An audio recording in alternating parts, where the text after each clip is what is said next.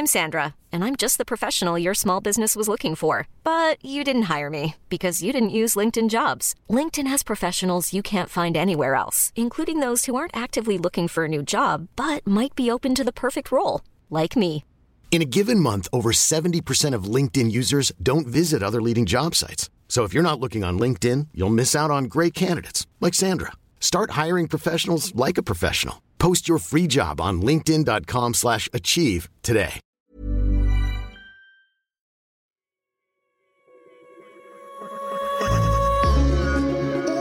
Mon adolescence, je m'en souviens comme une longue période de questions, d'embarras, de galères pour domestiquer un corps que je comprenais pas tout à fait.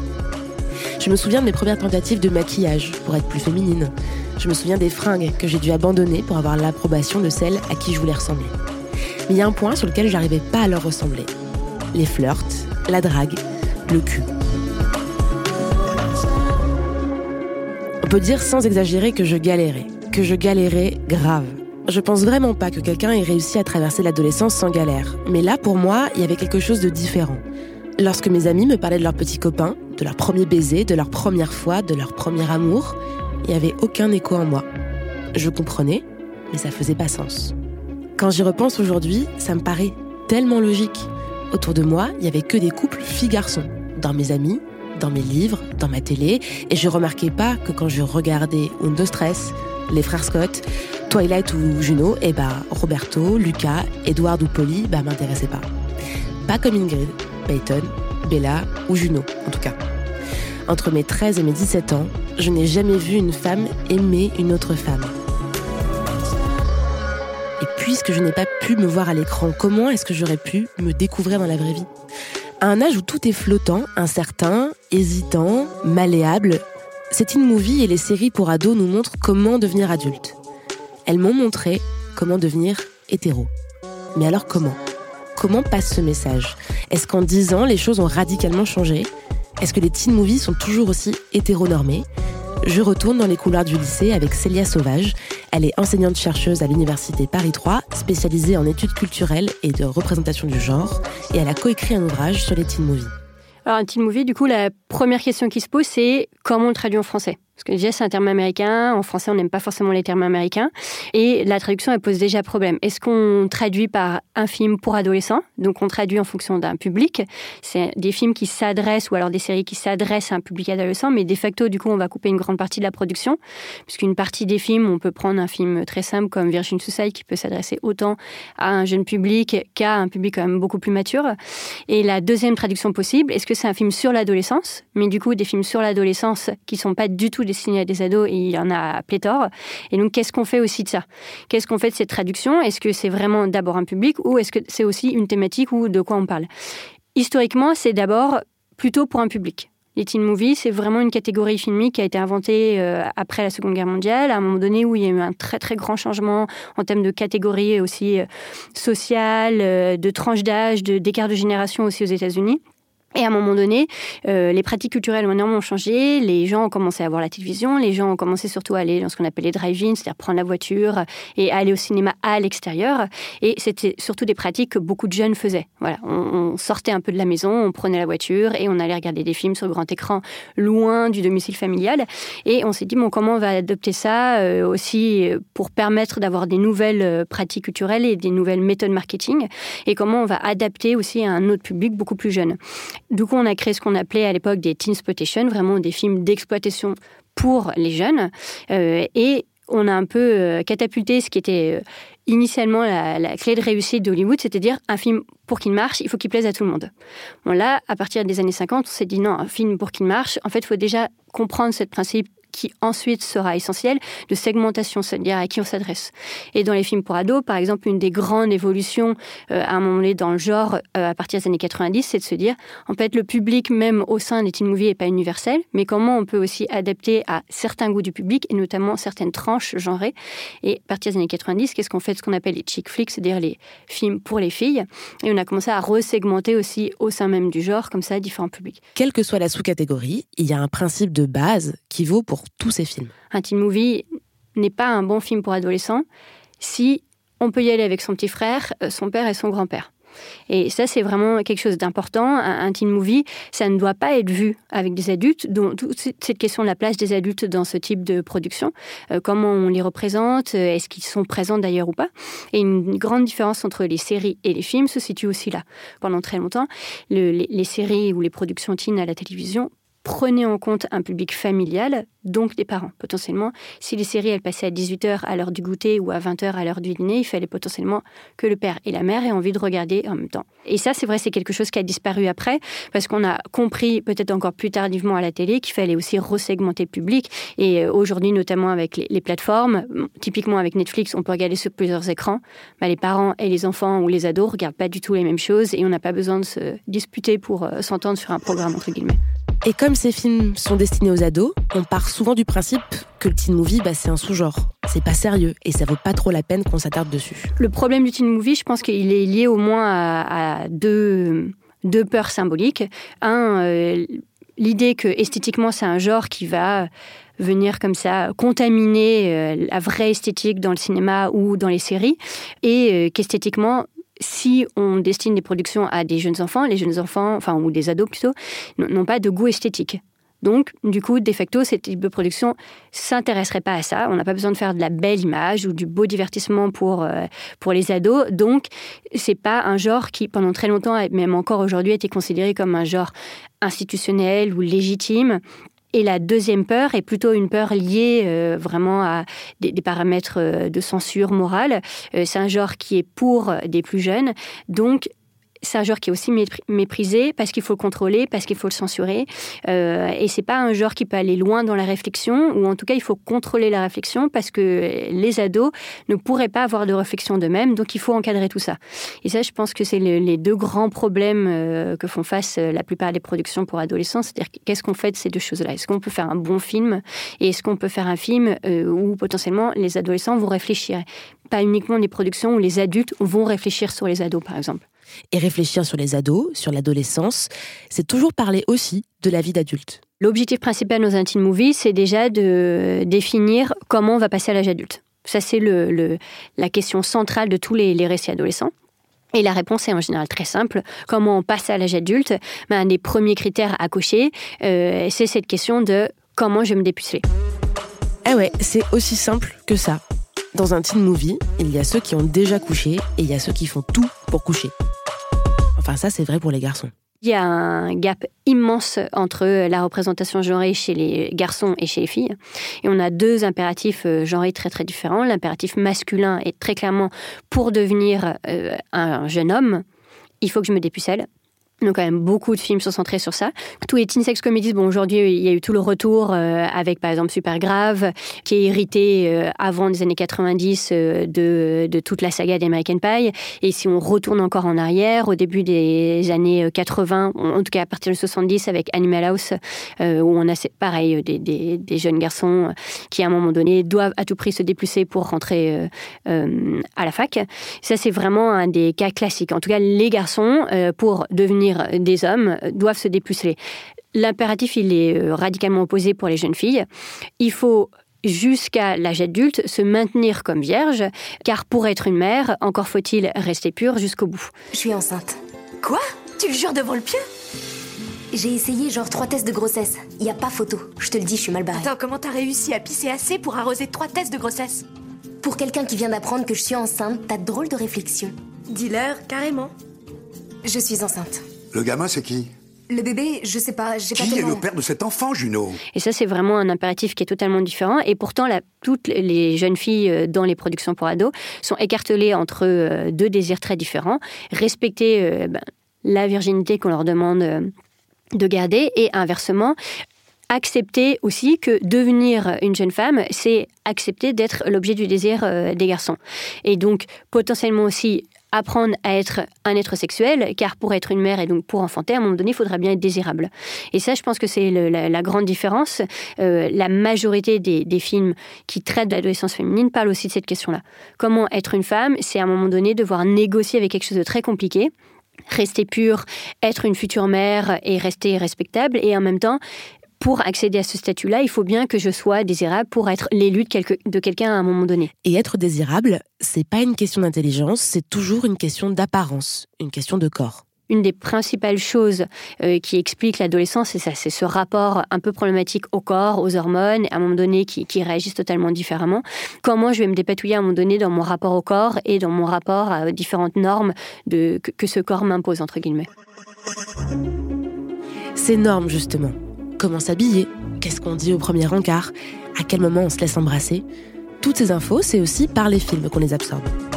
Le grand classique, notamment dans l'un des usages de la sexualité, c'est ça, c'est comment apprendre à faire.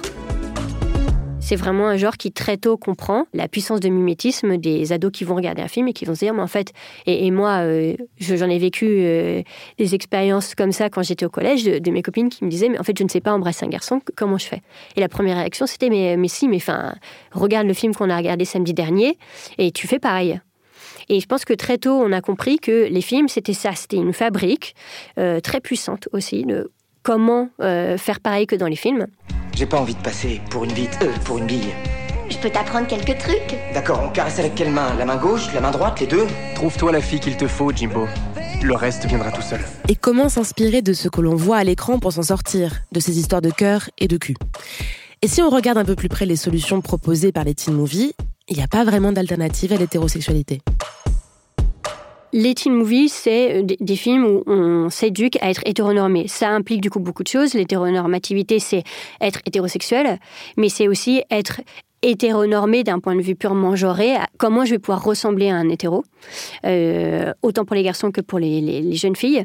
Et du coup, ça, ça lie quand même deux choses qui, en général, on a tendance à séparer franchement l'apprentissage sexuel et l'apprentissage genré. Or, dans les films, les deux euh, vont ensemble. Puisque être un homme, c'est apprendre à être un homme désirant et être une bête de sexe. Et inversement, on, a dit pour, les jeunes filles, c'est apprendre à être quelqu'un de désirable.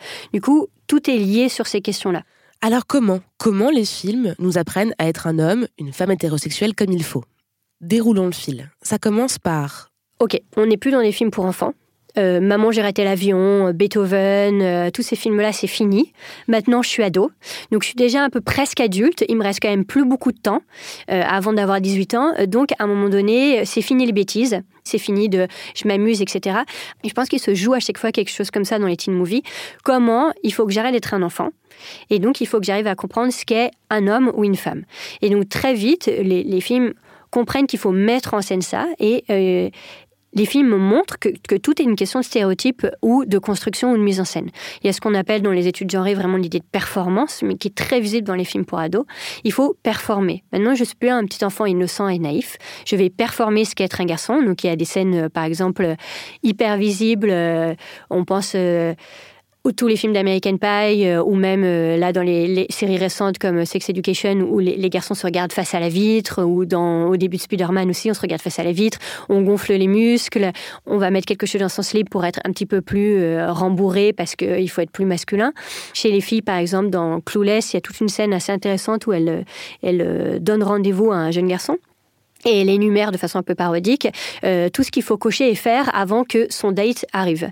Et donc elle dit typiquement une jeune fille présentable doit avoir quelque chose euh, en train de cuire au four. Ce qui est stupide, mais tous les films pour adolescents comprennent voilà, qu'il faut énumérer des stéréotypes euh, à performer, il faut se mettre en scène, il faut se coiffer différemment, il faut jeter ses lunettes, il faut se relooker, qui est un grand classique aussi des, films pour adolescents, que ce soit Clueless, euh, Mean Girls, toutes les séries actuelles le, montrent aussi. Il y, a cette idée, il faut changer son look il faut ressembler à autre chose et surtout il faut apprendre à se comporter euh, différemment euh, très rapidement. Ceux qui s'adaptent survivent. T'as le coin des coques de basse-cour, celui des baveurs et celui des plastiques. Et l'image. Les plastiques. Les reines du lycée. Donne le ton. C'est fou à quel point ces films montrent extrêmement bien comment être un homme, être une femme, c'est avant tout des codes à apprendre. Comme pour la sexualité du coup. Et la sexualité que ces films nous proposent, elle est assez cliché. En termes de sexualité, ben, le grand classique, par exemple, si on compare, c'est la masturbation euh, masculine. Euh, la masturbation féminine, c'est euh, quasi invisible, ça n'existe pas, on n'en parle pas, il n'y a pas de terme. même si on voit une scène, il n'y a pas de terme pour en parler, alors que jerk off, par exemple, c'est vraiment un thème hyper connu, donc pour se masturber ou se, se branler en anglais. je pense que ça, c'est vraiment un grand classique. La grande absence, qui est déjà plus ou moins absente quand même de la majorité des productions adultes aussi, c'est la question des préliminaires. En général, il n'y en a pas. Voilà, on discute, on flirte et puis on passe euh, directement à l'action.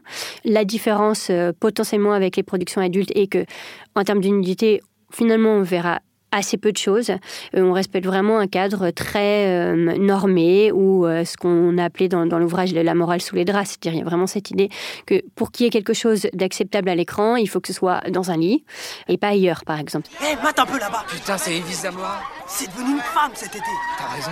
T'as vu ça Viens par ici, il dire un truc Putain, ça pète ouais, tu la pètes, viens Ce qu'on voit beaucoup, par contre, ce sont des bandes de potes plein de bandes de potes, et avec une certaine idée des relations hommes-femmes. Les personnages masculins ont encore très longtemps le droit à la solidarité masculine, ce qui est quand même encore quand même quelque chose qui sera essentiel dans leur vie d'adulte, puisque les hommes continuent à se serrer les coudes jusqu'à la mort.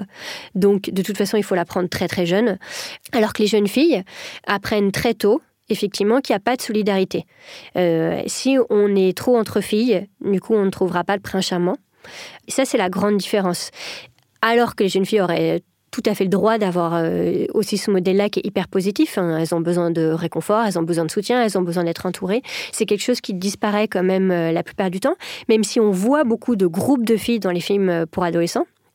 Euh, tous les films vraiment les années 90, euh, Mean Girls, euh, Clueless, etc., c'est vraiment que des bandes de filles. Mais au sein des bandes de filles, c'est la compétition, la hiérarchie, la même violence qu'avec les garçons.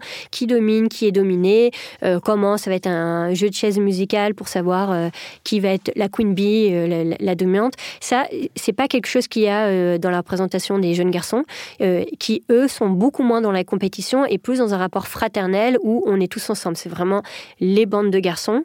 Et sur toutes les séries actuelle, aujourd'hui, la, plupart des filles, elles sont quand même en général assez seules. Euh, alors que les, garçons sont entourés. Bah, là, par exemple, euh, c'était assez visible, euh, bah, une fois encore dans Sex Education, on a les, deux personnages principaux, les deux garçons, qui sont pourtant des geeks un peu marginaux comme ça, mais ont une relation d'amitié très très forte. Et face à eux, il y a le personnage de Maeve.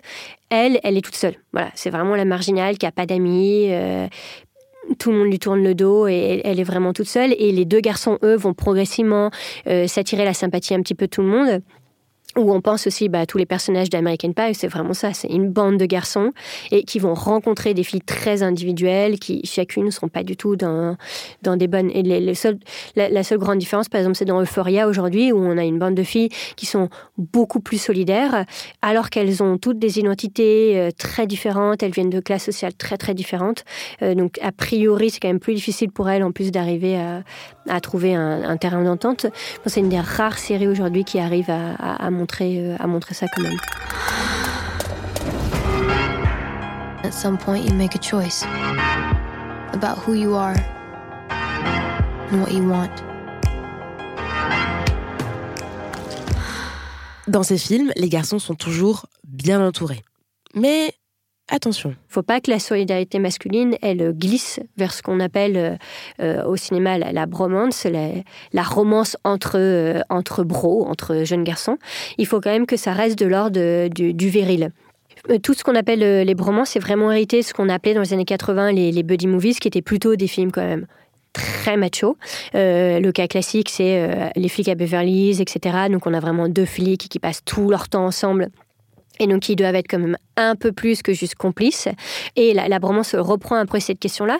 Après, je pense que l'intérêt à un moment donné d'avoir glissé ça, c'était une façon aussi d'arriver à introduire une part de romantisme dans les productions plutôt pour le, public masculin, euh, là où le public féminin très tôt a eu quand même quasi que des productions axées sur le romantisme. Euh, dans les, productions masculines, il fallait quand même arriver à faire euh, rentrer dans l'apprentissage l'idée des sentiments. Le grand classique, c'est-à-dire pour être hétéronormé, il ne faut pas juste penser au sexe. Et pour être euh, un jeune adulte, il ne faudra pas juste penser au sexe. Il faudra aussi développer un minima des, sentiments. Et l'introduction de la, de, la bromance, ça a permis à un moment donné d'introduire aussi dans les, les, productions pour ados cette idée qu'il faut, en tant que jeune homme, aussi savoir développer des sentiments Et donc la plupart des productions pour ados ont permis d'abord de développer des sentiments pour ceux qui sont le plus proches de nous, c'est-à-dire nos camarades masculins. Il ne faut pas du coup que les sentiments virent euh, vers des sentiments ou un désir sexuel, il faut toujours que ça reste de l'ordre de l'affection, de l'amitié, et notamment typiquement euh, les garçons ne doivent pas avoir de, mains euh, un peu mal placées sans quoi la scène euh, s'arrête immédiatement. Et c'est vraiment le cas dans, Super Grave, où ils dorment à côté, ils partagent le, même duvet, mais, mais surtout, il faut pas qu'il y ait une main baladeuse. Et s'il y a une petite main baladeuse sur l'épaule, alors ils, se disputent tout de suite pour recadrer ce qui est autorisé ou non en termes d'expression et potentiellement où se situe l'homoérotisme. Et en général, l'homoérotisme se situe à partir du moment où l'affection, elle devient charnelle. Tout le reste est autorisé, parce que c'est impossible de savoir quand est-ce que l'amour est purement affective, amicale, euh, spirituelle ou autre. Mais lorsque ça devient charnel, alors là, il y a un vrai problème. Et ça, c'est quelque chose qui se voit dans la plupart euh, des, productions pour ados. Euh, les jeunes garçons n'arrivent pas du tout à avoir une relation physique, même pas de l'ordre de l'homoérotisme, mais n'arrivent pas à avoir de relation physique, charnelle ou tactile avec d'autres garçons. Et si, pour protéger la virilité des personnages, on ne peut pas toucher une personne du même sexe que soi, eh ben, on comprend mieux pourquoi il est si compliqué d'avoir des personnages LGBT. Il n'y a, pas de film euh, qui part du principe qu'on pourrait avoir un désir euh, pour le, même sexe. Euh, il y a quelques films, du coup, qui peuvent le montrer et c'est toujours de façon un peu innocente et, ou un peu idiot. Vraiment, par exemple, je pense à Mec, ou Makes, qui n'est pas un des films les, les, plus connus, mais en fait, comme c'est deux personnages très idiots, ils ont droit, en fait, d'oublier, et sous couvert d'idiotie, c'est peut-être un film qui repousse peut-être plus franchement la plupart des, normes euh, hétéros. Euh, notamment, les, deux garçons se parlent à un moment donné et, euh, et l'un d'eux parle de son mal de ventre. Et l'autre lui répond Mais mec, je sais ce que t'as, je sais pourquoi t'as as mal au ventre, ça s'appelle de l'amour. Sous-entendu, t'es en train de tomber amoureux de moi. Et en fait, bim, après, on a une, petite chute euh, humoristique. Non, finalement, il avait envie d'aller aux toilettes. Euh, bon. Et, mais c'est toujours aussi cette question-là. Seuls les idiots, car ils ignorent les normes, auraient le droit de se tromper mais euh, tous les autres sont vraiment dans un rejet si à un moment donné euh, il y a euh, une relation peut-être un peu trop forte. Donc c'est les cas classiques de tous les ados qui à un moment donné sont perçus comme potentiellement trop proches de leur meilleur ami, donc il faut à tout prix surperformer une virilité derrière. Notamment par exemple dans Super Grave, le, le film est hyper centré autour de ça. C'est vraiment les deux meilleurs amis qui doivent se séparer pour paraître euh, pas trop potentiellement en couple. Ouais, les gars, la pêche ou quoi? Ils sont amis depuis toujours, mais bientôt ils devront vivre chacun de leur côté. C'est notre dernière fête avant la fac, après c'est mort. T'as déjà entendu des filles raconter genre j'étais complètement pété hier soir, j'aurais jamais dû coucher avec ce loser Et on, l'a vu récemment par exemple dans Booksmart avec euh, deux jeunes filles et les jeunes filles sont vraiment les deux meilleures amies, elles sont inséparables. Euh, mais en fait, à force d'être inséparables, bah, les, gens n'arrivent pas à les aborder. Et donc, il faut nécessairement donner se, séparer aussi. Euh, et surtout que l'une des deux, euh, finalement, va avoir une relation avec une jeune fille. Donc, il faut surtout pas que l'autre soit associé à ça. Et il y, y, a toujours un peu cette idée qu'il faut faire attention aux amitiés un peu glissantes, entre guillemets. Faire attention aux amitiés glissantes, c'est encadrer les relations amicales, définir les bonnes manières d'être ou de devenir un homme. Et avec le temps, c'est surtout ça qui a évolué au cinéma. Je pense qu'au cinéma, on, est hyper centré sur euh, redéfinir le genre comme si le genre était séparé de la sexualité, mais on veut pas tellement toucher au changement euh, de représentation de la sexualité. On veut juste dire qu'il faut que les mecs se comportent mieux. Donc avec tout ce changement à un moment donné, à la fin des années 90, début 2000, sur l'avènement des geeks, des nerds, qui avait déjà commencé dans les années 80 avec par exemple la revanche euh, des nerds.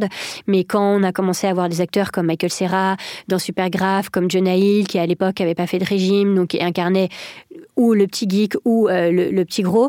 Et il y avait cette idée à un moment donné aussi qu'on a eu des acteurs totalement différent. C'était le cas, par exemple, dans Twilight, enfin Pattinson, qui est aujourd'hui le sex symbole. Il faut quand même savoir que euh, lui dessinait ses abdos euh, au maquillage parce qu'il n'en avait pas. Et que c'était un, vrai problème. Et, je pense que la différence, à un moment donné, c'est que le cinéma a cru que changer l'hétéronormativité, c'était juste changer la façon dont les hommes allaient se comporter et donc changer, avoir des, garçons moins machos, moins sportifs, parce que dans l'imaginaire du teen movie, c'était les sportifs, euh, potentiellement plus intelligents aussi Autant on n'a pas tellement changé la, version féminine, hein, les filles sont quasi toujours pareilles. et autant je pense que les séries ont compris très rapidement que ce qu'il fallait faire bouger, c'était pas juste les identités genrées, mais c'est vraiment aussi faire bouger la représentation aussi des orientations sexuelles, euh, qu'est-ce qui est visible, qu'est-ce qui n'est pas visible, euh, et, montrer que tout est lié. Faire évoluer la représentation de la sexualité, c'est un peu le rôle des séries aujourd'hui. Mais dans le cas des teen movies, il y a un paramètre en plus qui change tout. Je pense qu'il s'est joué quand même quelque chose sous couvert personne ne regardait ce qui se passait dans les productions pour ados.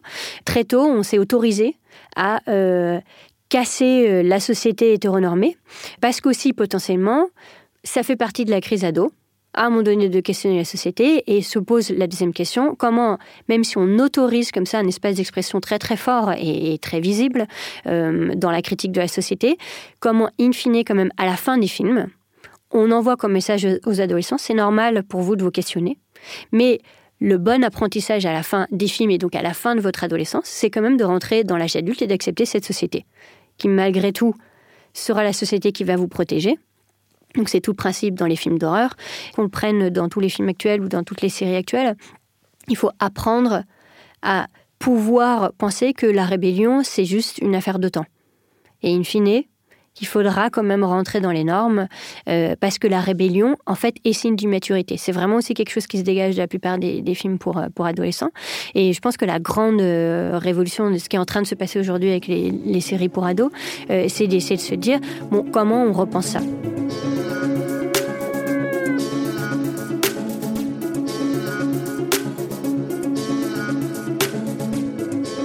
On repense ça en insérant des personnages LGBT par exemple. Mais pas toujours de manière assumée, claire et nette. On commence à avoir quand même plus de personnages euh, LGBTQ euh, aujourd'hui, mais la, plupart, par exemple, s'étiquettent pas, se donnent pas de, de, mots pour se définir. Euh, c'est plus acceptable aujourd'hui. Par exemple, dans les années 90, il y a tout un tas de stratégies où les personnages sont à l'évidence euh, gays reçus comme tels, par exemple, par le, public, euh, mais se nomment pas. L'un des cas assez connus, c'était le, personnage dans euh, Moi Angela, 15 ans. Et le, personnage de jeune latino totalement queer dans le film qui est vu avec aucune fille. et on n'a jamais de moment où vraiment on lui pose la question et à un moment donné, juste euh, l'étalon Jared Leto arrive et lui demande euh, comment il se situe par rapport aux filles euh, et le, jeune garçon lui répond juste ce serait, ce serait plus facile pour moi d'être hétérosexuel. Voilà. Et c'est la seule façon pour nous implicitement de comprendre que potentiellement il ne l'est pas ou en tout cas qu'il n'arrive pas à l'être. ça, c'est aussi la, grande différence, c'est que la sexualité se place toujours du côté de l'hétéronorme. Et en termes de pratiques sexuelles, ça reste très classique. Et oui, on le disait tout à l'heure, les personnages hétéros, on ne le voit pas trop coucher non plus. Mais la sexualité de ces hétéros, au moins, eh ben, elle existe. C'est vrai qu'on voit pas grand-chose euh, non plus euh, dans les, productions euh, hétéros, mais la différence est que au moins sur l'interdit dans les, productions pour ados hétéros est de, rendre visible réellement le, le Mais globalement, parce qu'à un moment donné, il faut quand même un petit peu exciter le public, d'ailleurs ado ou pas ado, on montre quand même des corps nus. Après, on ne montre pas grand-chose de ces corps nus, mais on les montre parce qu'on comprend. Ça, c'est quelque chose, par exemple, qui n'arrive même pas euh, dans, la visibilité aussi de la sexualité euh, LGBT.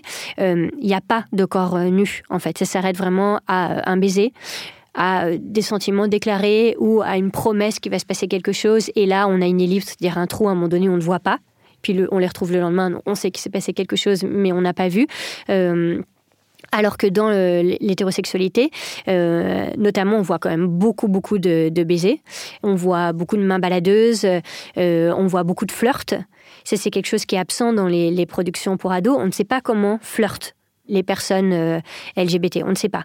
Et donc, ça appuie sur quelque chose de, réel, c'est-à-dire aussi cette impossibilité dans la vraie vie de pouvoir draguer ou séduire euh, comme ça à la vue et aux yeux de tout le monde. Mais n'empêche que les séries pourraient quand même montrer à un moment donné. Si on flirte pas, si on s'embrasse pas, si on n'est jamais nu l'un en face de l'autre, il reste pas grand-chose du coup pour, pour, euh, pour les personnes homosexuelles. Bah, il reste quoi alors en fait? Comment on fait pour montrer un désir qui n'est pas un désir hétéro? En général, au cinéma, quand on parle de sexualité, c'est une configuration filmique très précise, avec quelqu'un qui regarde, euh, un objet regardé. Euh, c'est ce que Laura Mulvey a théorisé, ce qu'on appelle le male gaze traditionnel, le regard masculin. Ça, on le connaît. C'est visible dans des productions pour adultes, mais c'est aussi visible dans, dans les productions euh, pour ados. Les meilleurs exemples, ça reste Porky's avec ces jeunes garçons qui regardent à travers un trou les filles de l'autre côté qui sont en train de se doucher, par exemple. c'est le cas dans American Pie où le jeune garçon fait un striptease à l'étudiante et il est filmé par une webcam, donc tout le monde le regarde. Mais il y a toujours cette idée un petit peu que, de facto, la sexualité, c'est d'abord aussi un cadre voyeuriste qui correspond aussi au cadre du public qui regarde quelque chose qui ne lui est pas destiné. Donc on a toujours en général plutôt des garçons qui regardent euh, des jeunes filles.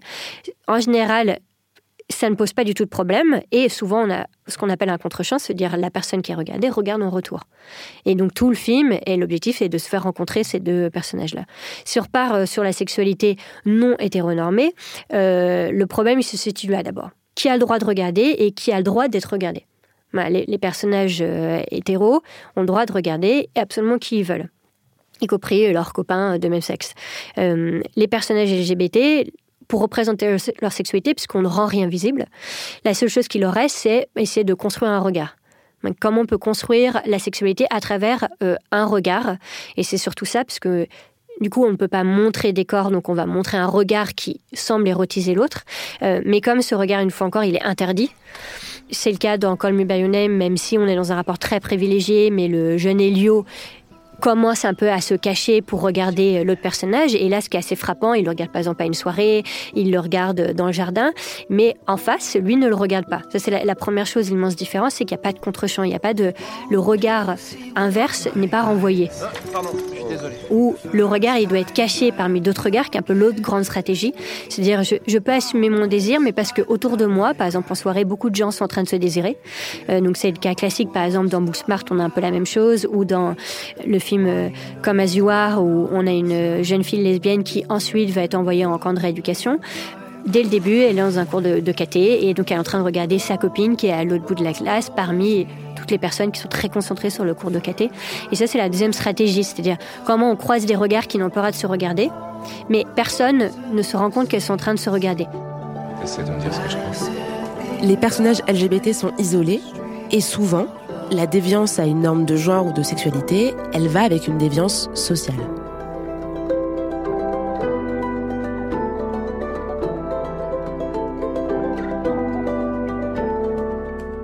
Dans, les productions euh, teen, la plupart des personnages non hétéronormés, euh, de toute façon, sont des marginaux. Donc euh, c'est des gens qui appartiennent pas à des bandes. Euh, c'est plutôt en général un jeune garçon euh, queer qui aura une amie hétéro qui elle aussi à un moment donné est en rupture et dans, dans les marges. C'est d'abord présenté comme des personnages assez seuls. C'était le cas dans Sex Education où le, le, le meilleur ami du héros principal est noir. Donc déjà il ressemble pas à grand monde dans le lycée en plus n'assume pas tout de suite euh, qu'il n'est pas du tout hétéro. Les, homosexuels sont toujours un peu en marge, euh, ils n'arrivent pas à être normalisés. Et la grande révolution, par exemple, avec le premier, même si c'était vraiment un coup marketing, mais le premier euh, film avec un personnage homo principal qui était Love Simon, produit par Hollywood. La, grande question qui s'était posée autour du film est que Simon, c'est l'ouverture du film, en voix off, il commence en disant Je m'appelle Simon. Et je suis comme toi. J'ai une famille normale, des amis géniaux, un lycée banal. Qu'est-ce que tu fais? Pas de texto dans les couloirs. Je ne peux pas laisser mes étudiants aller sur Tinder. C'est mon domaine. j'ai une vie parfaitement normale. Sauf que j'ai un énorme secret de ouf. Salut. T'as vu le nouveau poste? Je parle de l'élève gay à l'école. Tu crois que c'est qui? Cher Blue, je suis comme toi mais personne sait que je suis gay. Ok. Le, garçon est gay, mais en fait ressemble à tout le monde. Euh, et beaucoup de critiques avaient été adressées sur le film, sur cette idée-là.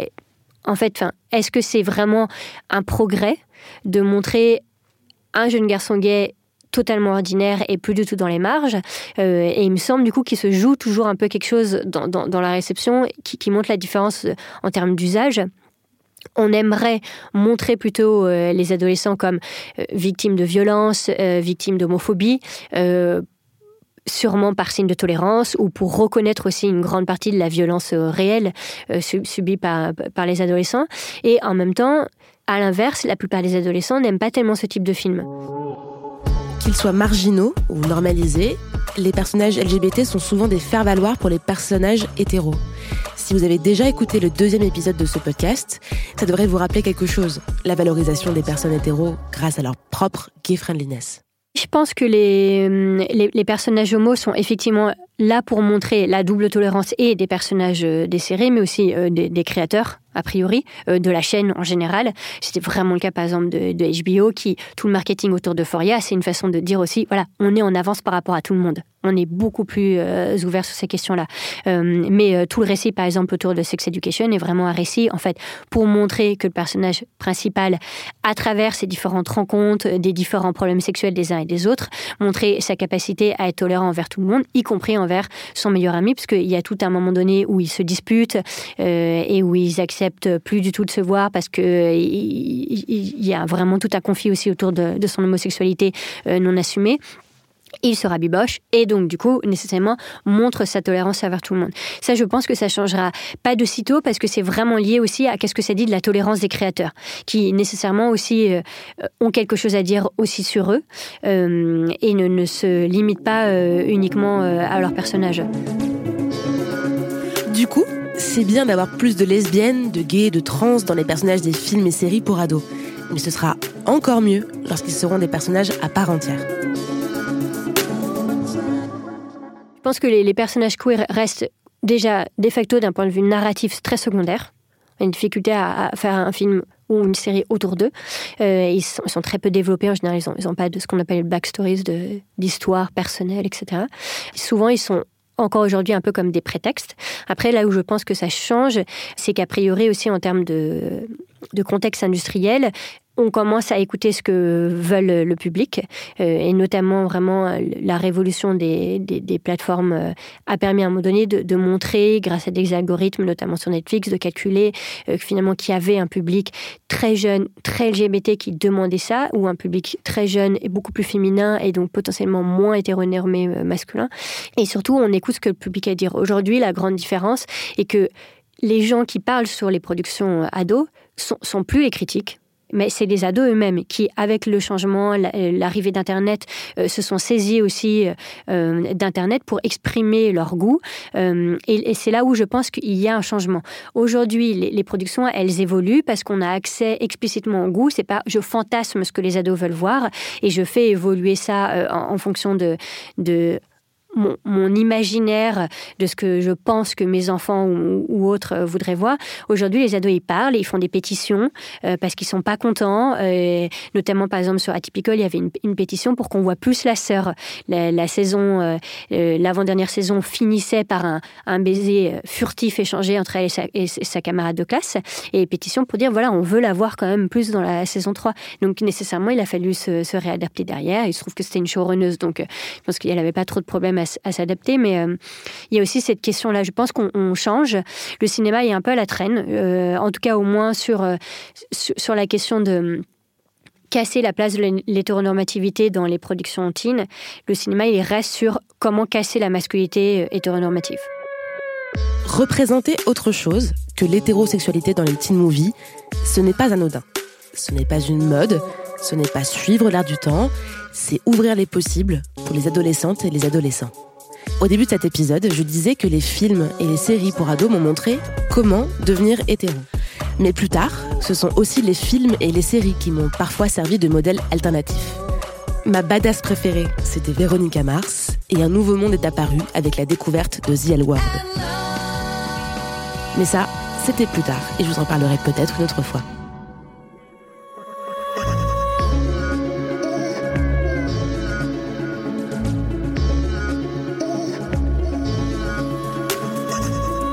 En attendant, si cet épisode vous a rappelé des films et des séries de votre adolescence, si vous avez des recommandations de scènes de films ou des personnages non hétéros qui vous ont inspiré, dites-le moi sur les réseaux sociaux ou par mail à camille@binge.audio.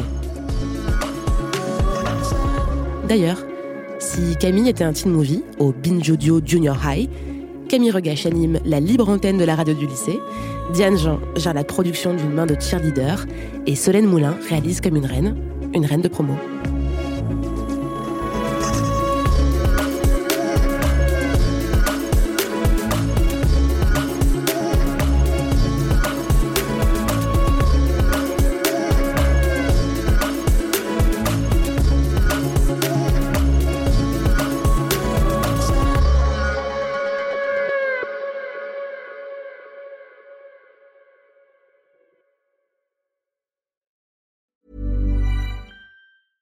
Ever catch yourself eating the same flavorless dinner three days in a row?